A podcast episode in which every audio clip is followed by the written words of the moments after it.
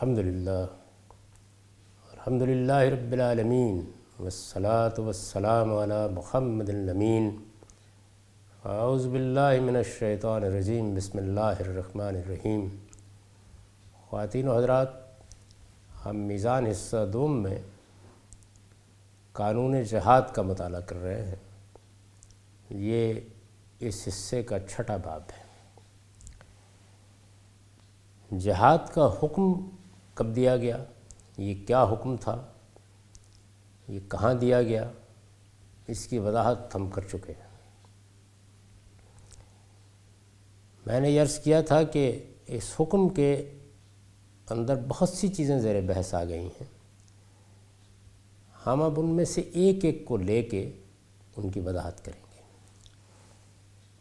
پہلا عنوان ہے ذمہ داری کی نوعیت۔ میں نے لکھا ہے، پہلی بات جو ان آیات سے واضح ہوتی ہے وہ یہ ہے کہ ان میں صرف اتنی بات نہیں کہی گئی کہ مسلمان حج بیت اللہ کی راہ میں قریش کی مزاحمت ختم کرنے کے لیے تلوار اٹھا سکتے ہیں۔ اس کی وضاحت میں پچھلی نشست میں بھی کر چکا ہوں کہ یہ نہیں کہا گیا کہ تم جاؤ، حج کرو۔ اگر وہ راہ کھول دیتے ہیں تو امن کے ساتھ واپس آ جاؤ۔ لیکن اگر وہ مزاحمت کرتے ہیں تو مزاحمت ختم کر کے حج کر لو۔ صرف اتنی بات نہیں کہی گئی۔ پہلی بات جو ان آیات سے واضح ہوتی ہے وہ یہ ہے کہ ان میں صرف اتنی بات نہیں کہی گئی کہ مسلمان حج بیت اللہ کی راہ میں قریش کی مزاحمت ختم کرنے کے لیے تلوار اٹھا سکتے ہیں، بلکہ اس سے آگے بڑھ کر انہیں حکم دیا گیا۔ ہے یعنی یہ بھی نہیں کہا گیا کہ تلوار اٹھا سکتے ہیں۔ مرضی ہے تو اٹھاؤ، مرضی ہے تو واپس آ جاؤ۔ یہ بھی نہیں کہا گیا۔ حکم دیا گیا ہے کہ وہ اس مقصد کے لیے تلوار اٹھائیں۔ یعنی یہ دیکھیے، یہ فرق واقع ہوا ہے سورہ حج کے حکم میں اور اس وقت جو حکم دیا جا رہا ہے اس میں۔ ایک چیز ہے جنگ کی اجازت دینا۔ اور دوسری چیز یہ ہے کہ اب اس کا حکم دے دیا گیا ہے۔ اللہ تعالیٰ فرما رہے ہیں، اب تلوار اٹھانی ہے۔ یہ بات اب میں آگے چل کے واضح کروں گا کہ یہ کیوں دیا گیا حکم۔ بلکہ اس سے آگے بڑھ کر انہیں حکم دیا گیا ہے کہ وہ اس مقصد کے لیے تلوار اٹھائیں اور برابر اٹھائے رکھیں۔ یعنی اس مقصد کے لیے تلوار اٹھائیں اور برابر اٹھائے رکھیں، یہاں تک کہ فتنہ باقی نہ رہے۔ پہلی چیز کیا ہے؟ پہلی چیز یہ ہے کہ تلوار اٹھانی ہے، دوسری چیز یہ کہ حج کی راہ کی مزاحمت ختم کر دینی ہے، اور تیسری چیز یہ ہے کہ مزاحمت ختم کر دینے پر بھی تلوار نہیں رکھنی، یہ اس وقت تک اٹھائے رکھنی ہے، یہاں تک کہ فتنہ باقی نہ رہے اور سرزمین حرم میں دین صرف اللہ ہی کا ہو جائے۔ اللہ نے اپنے رسول کو مبوس کیا۔ اس نے قریش پر اللہ کی حجت تمام کر دی۔ اتمام حجت کے بعد رسول کو وطن چھوڑنا پڑا۔ یہ لوگ بات ماننا تو ایک طرف رہے، قتل کے در پہ ہو گئے۔ بہت تھوڑی تعداد میں لوگ آپ کے ساتھ تھے۔ ڈھائی سو کے قریب لوگ ہیں جنہوں نے ہجرت کی۔ یہ لوگ مدینہ میں آ گئے۔ اب یہاں آ کے ایک منظم ریاست قائم ہو گئی۔ انہیں حکم دیا جا رہا ہے۔ یہ سمجھ لیجیے کہ یہ حکم کن کے خلاف ہے؟ صرف ایک ایسے گروہ کے خلاف نہیں ہے کہ جو حرم کی تولیت سنبھالے ہوئے ہے۔ اور اب حرم کی تولیت چونکہ اس کے پاس ہے تو حج کی راہ کھولنی ہے۔ بلکہ یہ وہ گروہ ہے کہ جس پر خدا کے پیغمبر کی طرف سے اللہ کی حجت پوری ہو چکی ہے۔ اس کے بارے میں حکم دیا جا رہا ہے۔ اس کے مضمرات آگے کھلیں گے۔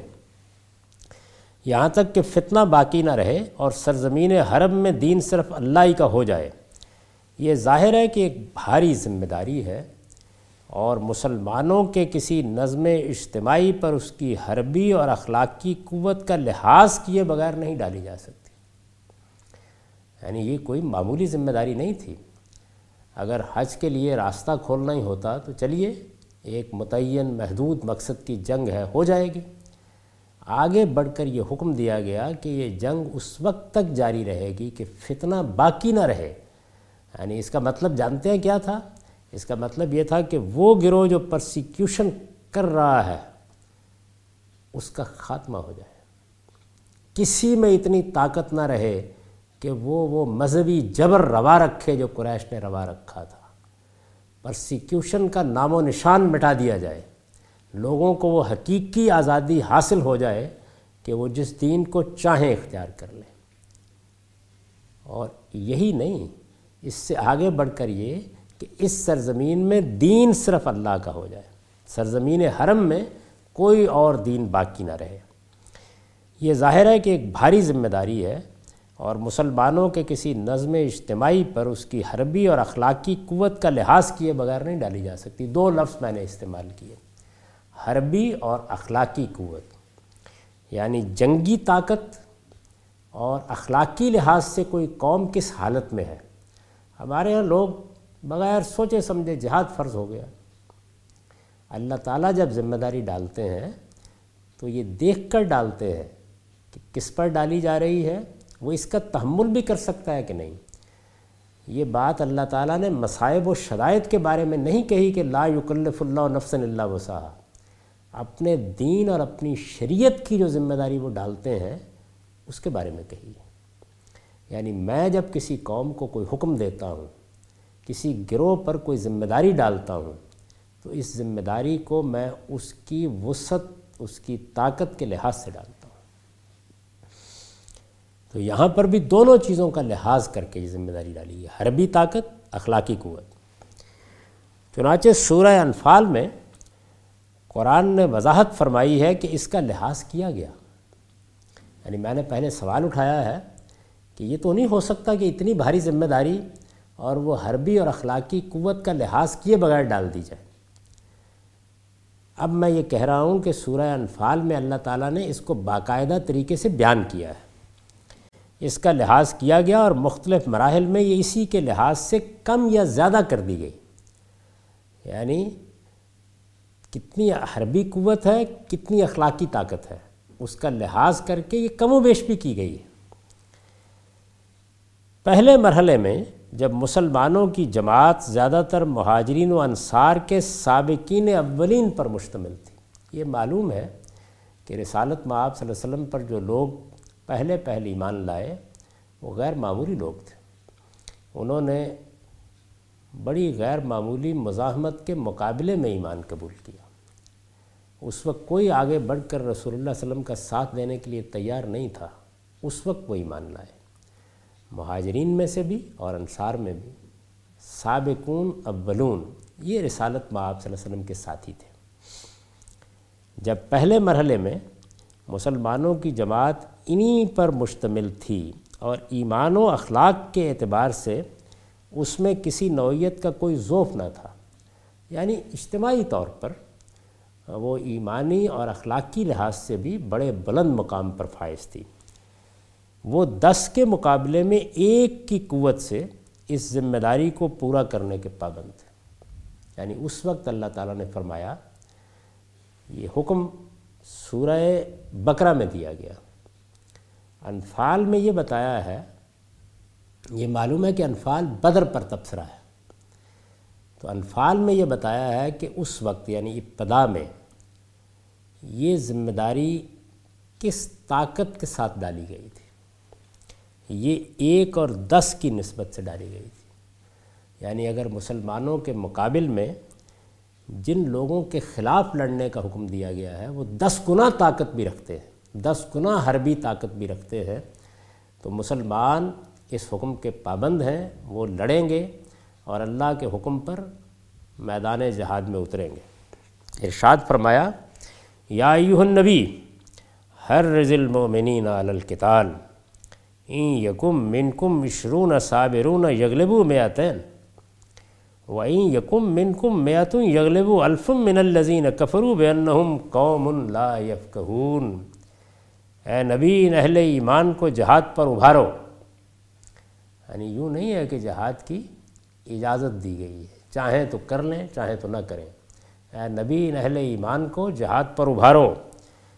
تم میں سے اگر بیس ثابت قدم ہوں گے تو وہ دو سو پر غالب آئیں گے۔ اور اگر سو ایسے ہوں گے تو ان کافروں کے ہزار پر بھاری رہیں گے۔ اس لیے کہ یہ بصیرت سے محروم لوگ ہیں۔ یہ دیکھیے، یہ ایک نسبت دس کے ساتھ ذمہ داری ڈالی گئی ہے۔ اور اس کی وجہ یہ بتائی گئی ہے کہ تمہارے مقابلے میں جو لوگ ہیں، وہ بصیرت سے محروم لوگ ہیں اور تم سچے اہل ایمان ہو۔ اور سچے اہل ایمان کے ہاں جو صفت خاص طور پر جہاد کے لیے چاہیے، وہ صبر و ثبات کی صفت ہے۔ چنانچہ عشرون صابرون کے الفاظ استعمال کیے ہیں۔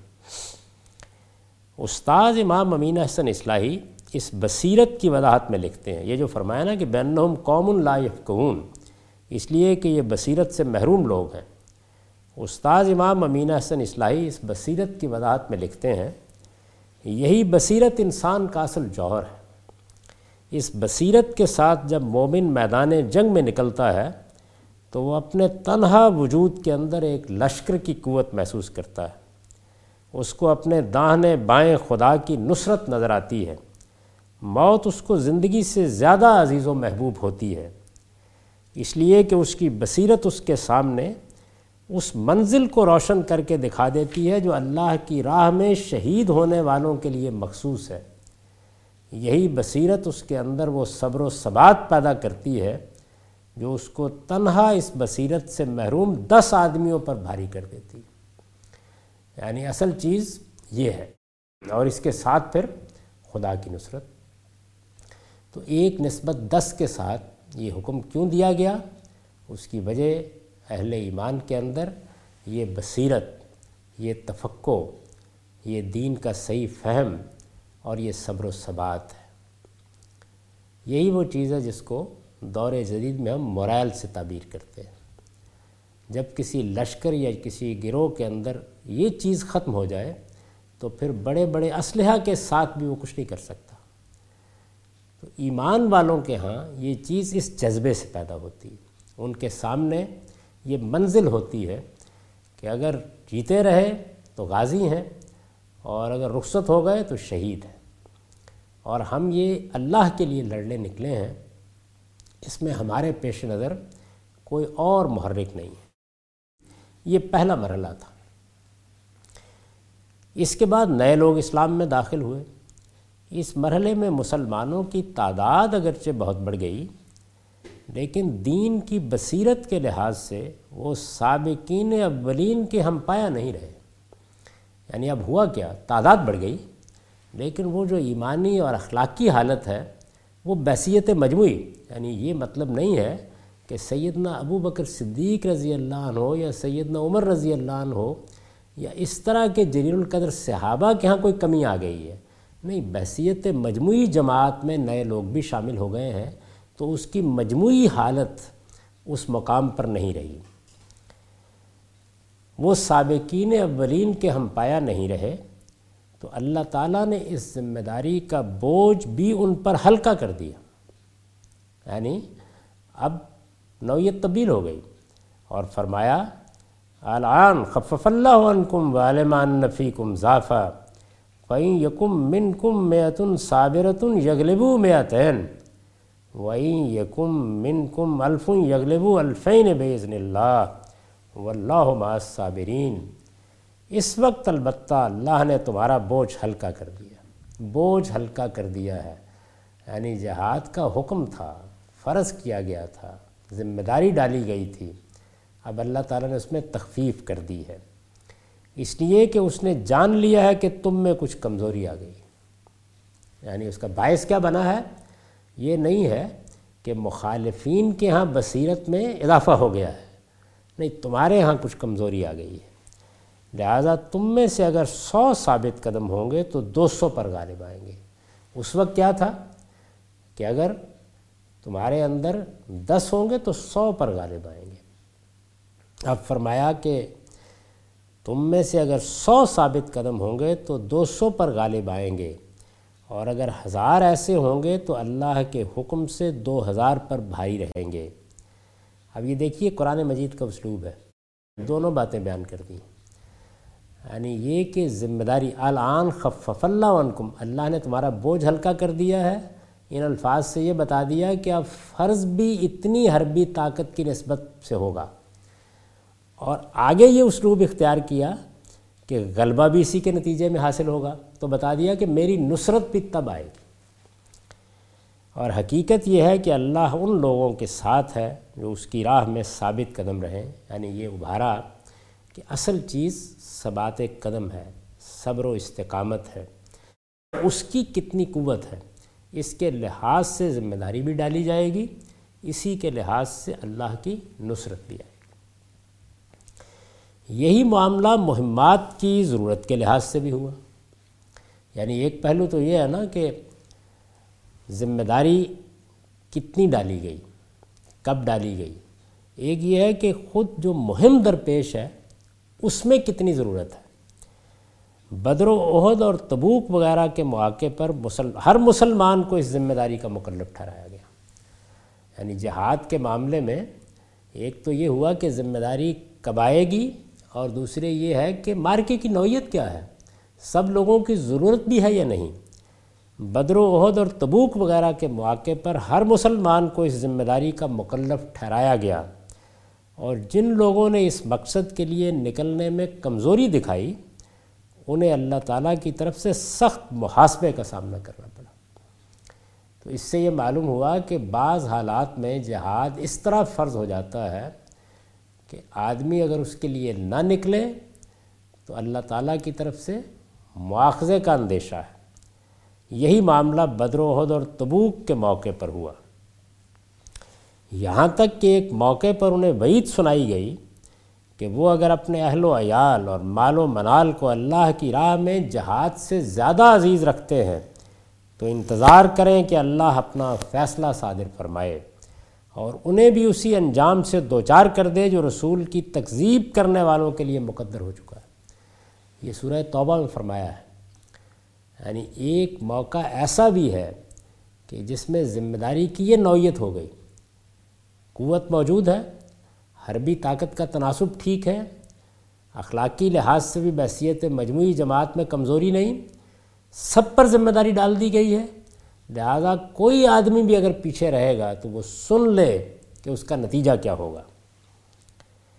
لیکن جن مہمات کے لیے سب مسلمانوں کے نکلنے کی ضرورت نہ تھی یعنی بدر عہد تبوک میں سب کی ضرورت ہے، لیکن ایسی بھی مہمات تھیں کہ جن میں سب مسلمانوں کے نکلنے کی ضرورت نہ تھی، ان کے موقع پر اللہ تعالیٰ نے واضح فرما دیا کہ اب معاملہ درجۂ فضیلت حاصل کرنے کا ہے۔ اور یہ درجۂ فضیلت اگرچہ کوئی معمولی چیز نہیں ہے، مگر جہاد کے لیے نکلنے کی ذمہ داری اس وقت تمام مسلمانوں پر عائد نہیں ہوتی۔ یعنی مسلمانوں کے اوپر جہاد اور کتال کی جو ذمہ داری ڈالی گئی ہے، اس میں دیکھیے کیا چیزیں ہیں جن کا لحاظ رکھا گیا ہے۔ حربی طاقت کتنی ہے، اخلاقی قوت کیسی ہے، اور پھر یہ کہ ایسا نہیں ہے کہ ہر وقت یہ ہر شخص پر فرض ہو جاتا ہے۔ نہیں، مہم کی نوعیت کیا ہے؟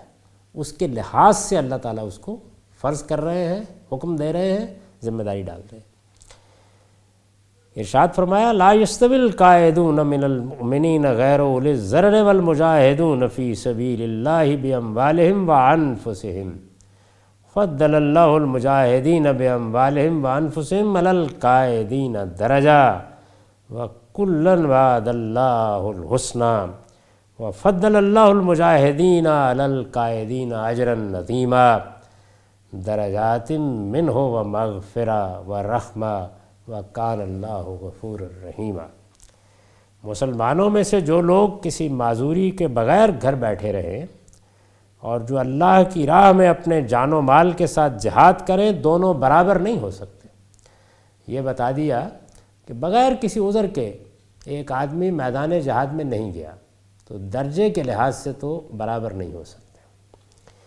جان و مال کے ساتھ جہاد کرنے والوں کو اللہ تعالیٰ نے بیٹھے رہنے والوں پر ایک درجہ فوقیت دی ہے۔ اور یہ حقیقت ہے کہ دونوں سے اللہ کا وعدہ اچھا ہے یعنی ایک درجہ فضیلت دی ہے، لیکن بیٹھے رہنے والوں کے لیے مواخذہ نہیں ہے، وہ گناہ گار نہیں ہوئے۔ اور یہ حقیقت ہے کہ دونوں سے اللہ کا وعدہ اچھا ہے اور یہ بھی کہ مجاہدین کو بیٹھ رہنے والوں پر اللہ نے ایک بڑے اجر کی فضیلت عطا فرمائی ہے۔ اس کی طرف سے درجے بھی اور مغفرت بھی اور رحمت بھی اور اللہ بخشنے والا ہے، بڑا مہربان ہے۔ یعنی فضیلت کو تو اس شان کے ساتھ بیان کیا اور اس میں کوئی شبہ نہیں ہے کہ اگر کوئی آدمی اپنے آپ کو جہاد و کتال کے لیے پیش کرتا ہے، جب وہ ہو رہا ہو۔ جب اس کے شرائط پورے ہوں، جب ریاست کی طرف سے، مسلمانوں کے نظم اجتماعی کی طرف سے بلا لیا گیا ہے، تو جو آدمی اپنے آپ کو اس کے لیے پیش کرتا ہے، اس کی بڑی فضیلت ہے۔ وہ فضیلت اللہ تعالیٰ نے جہاں جن الفاظ میں بیان کی ہے، وہ دیکھیے اپنے اندر کیا دل نوازی رکھتے ہیں۔ یہ فرمایا ہے کہ اللہ نے ایک بڑے اجر کی فضیلت عطا فرمائی ہے، اس کی طرف سے درجے بھی اور مغفرت بھی اور رحمت بھی۔ یہ بڑا دل نواز اسلوب ہے۔ بڑی بشارت ہے۔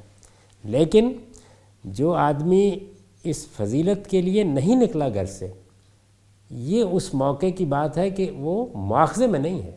ایک موقع وہ تھا کہ یہ فرمایا کہ اگر نہیں نکلو گے تو اسی انجام کو پہنچ جاؤ گے جو منکرین کا انجام ہے۔ اس قدر سخت وعید تھی۔ اب یہ کہا جا رہا ہے کہ دونوں سے اللہ کا وعدہ اچھا ہے۔ تو یہ دو موقعوں کی بات۔ ہے یعنی ایک وہ جس وقت مہم کی نوعیت ایسی ہے کہ سب کی ضرورت ہے، اور ایک وہ کہ مہم کی نوعیت ایسی ہے کہ سب کی ضرورت نہیں ہے۔ تاہم یہ بات قرآن نے دوسری جگہ پوری سراحت کے ساتھ بتا دی ہے کہ خدا کے حکم پر ایک مرتبہ میدان میں اترنے کے بعد یعنی جانے کے لیے تو مہمات کے لحاظ سے لوگوں کو اجازت دے دی کہ نہیں جائیں تو ٹھیک ہے، فضیلت سے محروم رہیں گے۔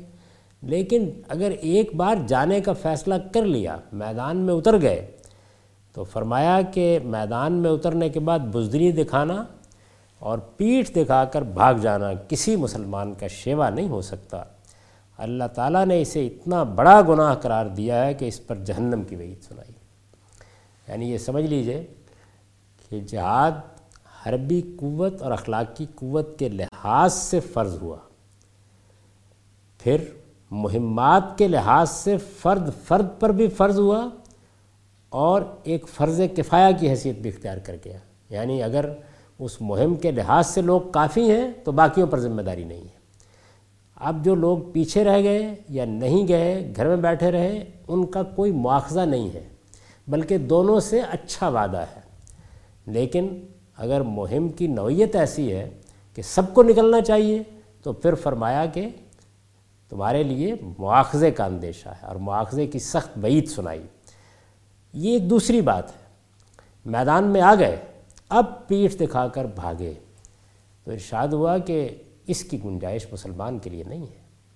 وہ اللہ کے لیے اگر میدان جہاد میں اترا ہے، تو پھر اس کو سینے ہی پر گولی کھانی ہے۔ پھر پیٹھ دکھا کر بھاگنے کی کوئی گنجائش نہیں، اگر ایسا ہوگا تو جہنم کی وعید ہے۔ سورہ انفال میں ہے، یا ایوہ الذین آمنوا اذا لقیتم الذین کفروا زحفا ولا طولوہم الادبار ومن یعلہم یومئذن دبرہو الا متحرفا لکتال او متحیزا الى فیعت فقد باب غضب من اللہ وماواہ جہنم وبیس المسیر ایمان والو، جب تم ایک منظم فوج کی صورت میں ان کافروں کے مقابلے میں آؤ تو انہیں پیٹھ نہ دکھاؤ۔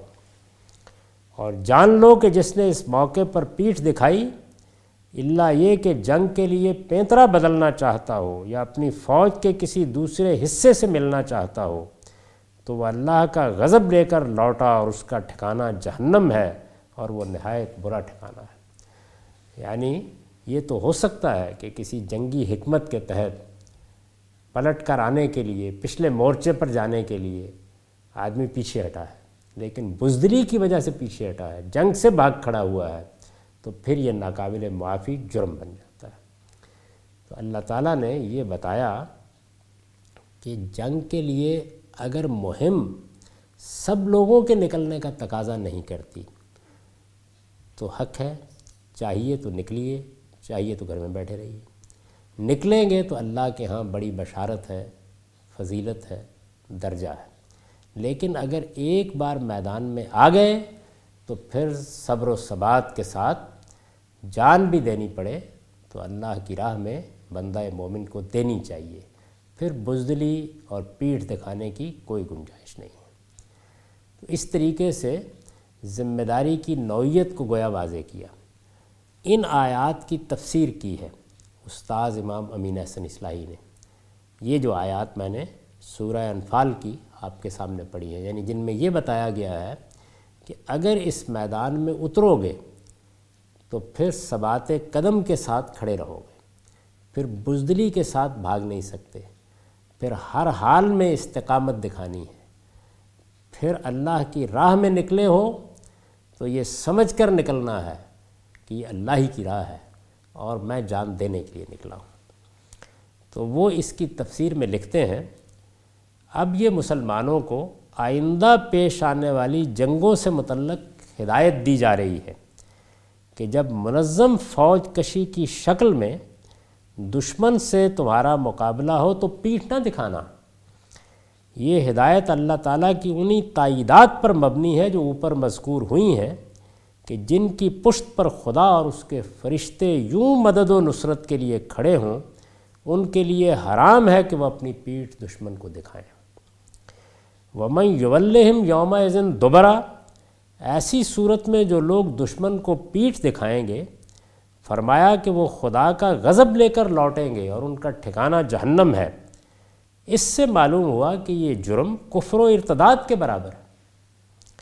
اس جرم کی یہ شدت ظاہر ہے کہ اسی بنیاد پر ہے کہ جو شخص میدان جنگ سے بھاگتا ہے وہ اپنی اس بزدلی سے بسا اوقات پوری فوج بلکہ پوری ملت کے لیے ایک شدید خطرہ پیدا کر دیتا ہے۔ اللہ متحرفن لکتالن اور متحزن الافیہ یعنی اس سے مستثنا وہ شکلیں ہیں جو کوئی سپاہی کسی جنگی تدبیر کے لیے اختیار کرتا ہے۔ یا کوئی ایسی صورت اس کے سامنے آ گئی ہے کہ وہ اپنے ایک مورچے سے ہٹ کر اپنے ہی کسی دوسرے مورچے کی طرف سمٹنا چاہتا ہے۔ یہ چیز جنگ میں ہوتی ہے۔ مطلب یہ ہے کہ حرام جو چیز ہے، وہ فرار کی نوعیت کا پیٹھ دکھانا ہے۔ وہ پیچھے ہٹنا اس سے مستثنا ہے جو تدبیر جنگ کی نوعیت کا ہو۔ تو اس سے گویا وہ حدود واضح کر دیے ہیں کہ کب آدمی پیچھے ہٹ سکتا ہے۔ تدبیر کے طور پر ہٹ سکتا ہے، پچھلے مورچے میں جانے کے لیے ہٹ سکتا ہے۔ اپنے لشکر کو بچانے کے لیے بعض اوقات ریٹریٹ کا یا پیچھے ہٹنے کا حکم دے دیا جاتا ہے۔ لیکن بزدلی سے فرار ایک بالکل الگ چیز ہے۔ اس کو ممنوع قرار دے دیا گیا۔ ان قرآن مجید کی تصریحات سے جو چیزیں بالکل متعین ہو کر سامنے آتی ہیں، اب آگے میں نے ان کو بیان کیا۔ ہے قرآن کی ان تصریحات سے یہ تین باتیں بالکل متعین ہو کر سامنے آتی یعنی وہ تصریحات جن میں یہ بتایا گیا کہ ذمہ داری کی نوعیت کیا ہے، یہ بتایا گیا کہ مہمات کے لحاظ سے ان میں کیا تبدیلی ہوتی ہے، یا اب یہ بتایا گیا کہ پیٹ پھیر کر بھاگنے کی کیا صورت ہے کہ جو اللہ کے ہاں مواخذے کا باعث ہو سکتی ہے۔ اور وہ کیا صورتیں ہیں کہ جن میں مواخذہ نہیں تو اس میں اب پورے قانون کو میں نے نکات کی صورت میں بیان کر دیا ہے۔ یہ تین نکات ہیں۔ اور ان تین نکات سے ذمہ داری کی نوعیت ایک بالکل قانون کی صورت میں سامنے آ جاتی ہے۔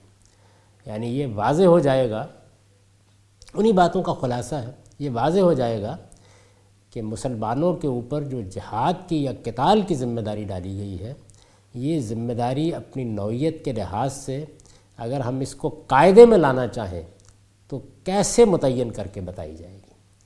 اور انہی چین تین چیزوں کے اوپر ذمہ داری کی نوعیت کا یہ باب ختم ہو جائے گا۔